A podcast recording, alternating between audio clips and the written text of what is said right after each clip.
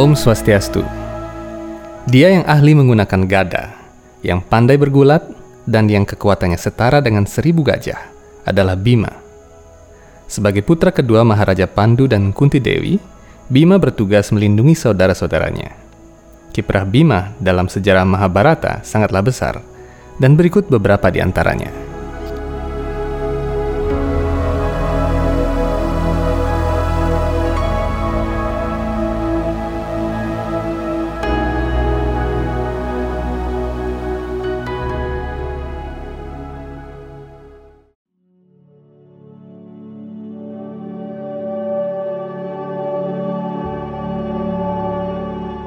Menaklukkan wilayah Indonesia.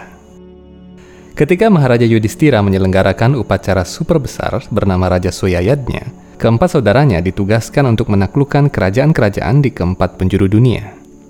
Nakula bertugas di belahan barat, Arjuna ke utara, Sahadewa ke selatan, dan Bima ke arah timur. Sebelum seorang raja berhasil menjadi penguasa dunia, upacara Raja Suya tidak bisa dilakukan karena upacara ini menelan biaya yang sangat besar dan melibatkan seluruh raja bawahan di seluruh dunia. Pada zaman Kali Yuga ini, upacara yang bahkan dihadiri langsung oleh para dewa dan Tuhan Sri Krishna sendiri tidak mungkin bisa dilakukan. Singkat cerita, Bima melakukan perjalanan ke arah timur India untuk menaklukkan kerajaan-kerajaan dan dipersatukan dalam bendera Indraprasta Hastinapura. Raja paling tangguh yang dikalahkan Bima adalah Jarasanda dari Magadha. Bima menaklukkan raja raksasa yang sakti itu dengan membelah badannya dan membuangnya ke arah berlawanan. Raja-raja lain yang ditaklukkan Bima antara lain Pancala, Wideha, Cedi, Kosala, Ayodhya, Kashi, Matsya, Mala, dan sebagainya. Bima juga menyeberang lautan dan menaklukkan bangsa Shaka dan kerajaan-kerajaan di sepanjang pantai Asia Tenggara. Di antara raja-raja yang ditaklukkannya, terdapat raja dari Sumitra yang berlokasi di wilayah Sumatera kini. Konon nama Sumatera diambil dari nama Sumitra. Bima juga menaklukkan bangsa-bangsa di wilayah kepulauan hingga bangsa Kirata yang menunjuk pada bangsa Asia Timur, yaitu Jepang, Korea, dan Cina. Bima memiliki tiga putra. Putra pertamanya adalah Gatot Kaca yang sakti dari istrinya yang bernama Hidimbi. Dari Maharani Drupadi, Bima memperoleh putra bernama Sutasoma, dan dari istrinya bernama Balandara, putra bernama Sarwada lahir. Sutasoma inilah yang menjadi cikal bakal cerita dalam Kakawin Sutasoma yang ditulis oleh Emputan Tular, 4300 tahun setelah Mahabharata terjadi. Tampaknya nama Sutasoma telah melegenda di Indonesia karena Sutasoma sendiri sempat mengadakan yadnya besar di Pulau Jawa pada zaman Mahabharata. Tempat itu kini dikenal dengan nama Yadnyakarta atau Yogyakarta.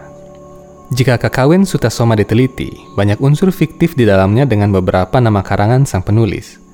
Beberapa nama seperti Hastinapura, Bima, Sutasoma, dan Kalmasapada memang ada dalam fakta sejarah Mahabharata, namun beberapa nama tokoh sengaja ditambahkan oleh sang penulis, entah karena apa.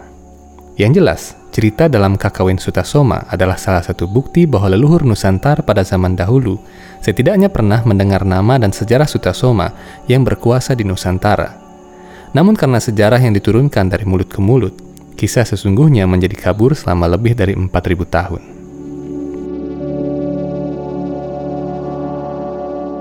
Semasa kanak-kanak, Bima telah ditakuti oleh Duryodhana dan 99 saudaranya.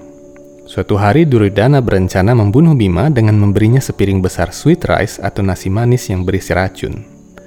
Setelah memakan nasi manis itu, Bima bukannya meninggal, namun malah tertidur pulas. Mengira sepupunya telah tewas keracunan, Duryodhana dan saudara-saudaranya membuang Bima ke sungai Gangga. Terbawa aliran Gangga, Bima akhirnya sampai di Samudra Hindia. Ketika tersadar, Bima ada dalam lautan dan mulai mengaduk-ngaduk lautan itu. Melihat tingkah laku tersebut, Dewa Waruna menjadi terganggu dan mengirim bara pasukannya untuk menguji Bima. Pasukan Waruna berhasil dikalahkan. Kemudian dari wilayah Nagalaya, Raja para naga mengirim pasukan ular untuk menyerang Bima. Dengan mudahnya, Bima mengalahkan ular-ular itu. Peristiwa ini menjadi kisah yang populer di Nusantara dengan tajuk Dewa Ruci. Dilihat dari sejarahnya, nama Dewa Ruci menunjuk pada Dewa Waruna sendiri. Raja para naga menyebut Bima yang perkasa dan mengatakan bahwa Bima adalah cucunya dari garis ibu. Senang atas kedatangan Bima, Raja para naga memberinya minuman para naga yang dapat melipat gandakan kekuatan seseorang setara seribu gajah. Bima meminum ramuan tersebut dan kekuatannya bertambah. Setelah bersujud kepada kakeknya, Raja para naga, Bima kembali ke daratan dan tiba di pesisir Kancipuram di India Selatan. Di sana dia mencoba kekuatannya dengan mengangkat bongkahan batu-batu raksasa dan melemparkannya. Tumpukan batu-batu raksasa itu masih bisa dijumpai di kompleks Puram Mahabalipuram di pesisir Tamil Nadu, India Selatan. Bahkan jejak kaki Bima di bebatuan sedimen masih bisa dijumpai di sekitar sana. Bima dikenal sebagai Wrikodara. Di Nusantara, nama ini menjadi Werkudara. Bima memiliki api pencernaan yang sangat besar bernama Wrika, sehingga sulit baginya menahan lapar barang sesaat saja. Suatu ketika para Pandawa melaksanakan puasa rutin Ekadasi setiap dua minggu. Tatkala hari Ekadasi tiba, Bima adalah yang paling tersiksa karena tidak kuat menahan lapar. Karena puasa Ekadasi wajib dilakukan oleh umat manusia agar terbebas dari reaksi dosa, Bima merasa bimbang lalu menghadap Acarya Agung Resi Vyasa di Badarika Srama di tepi sungai Saraswati. Bima mengeluhkan tentang ketidakmampuannya menahan lapar karena api pencernaannya sangatlah besar.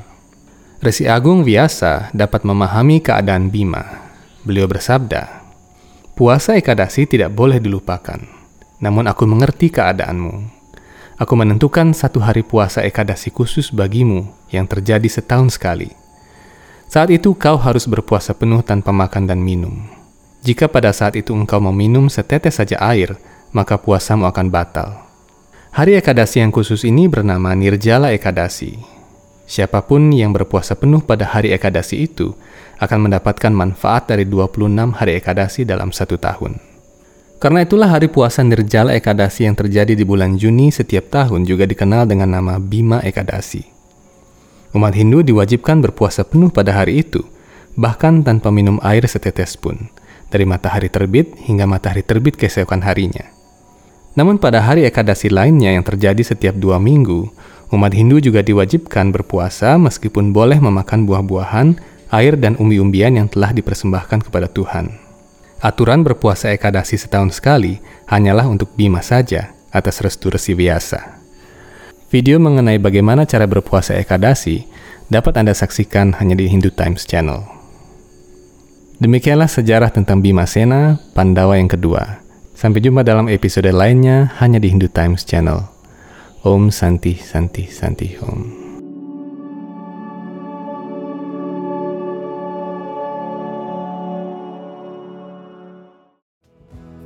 Terima